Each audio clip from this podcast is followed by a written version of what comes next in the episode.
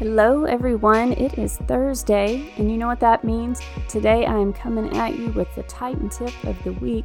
Today I'm talking about high temperatures. Summer has just started, so I want to bring up a seizure trigger that happens to a lot of us. If you don't stay cool in the heat of the summer, you may end up having seizures. So, here are a few things that you can do to prevent that from happening. I know it's hard to limit our activities when it comes to our epilepsy, but you may need to limit sun and heat exposure if you have a severe intolerance to heat. If you cannot regulate your temperature very well to prevent a seizure, you can also plan activities in the morning or later in the evening so that way you can still get outdoors and enjoy nature while still preventing the heat of the summer.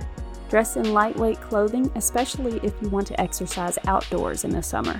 If the temperature gets extremely hot, you could plan more activities in air conditioned environments plan a trip to a museum, go to indoor playgrounds. I know COVID has been limiting us a lot too, so that can be another factor that we have to consider in our activities. So it does become quite difficult to have fun and still fit in these parameters that is required by COVID and epilepsy and sometimes other things as well. Just always listen to your body. That's the most important thing. If you get outside and it's extremely hot, don't be afraid to step aside. Find a place to rest in the shade, drink some ice cold water, and make sure that you always share with someone that you are not feeling well.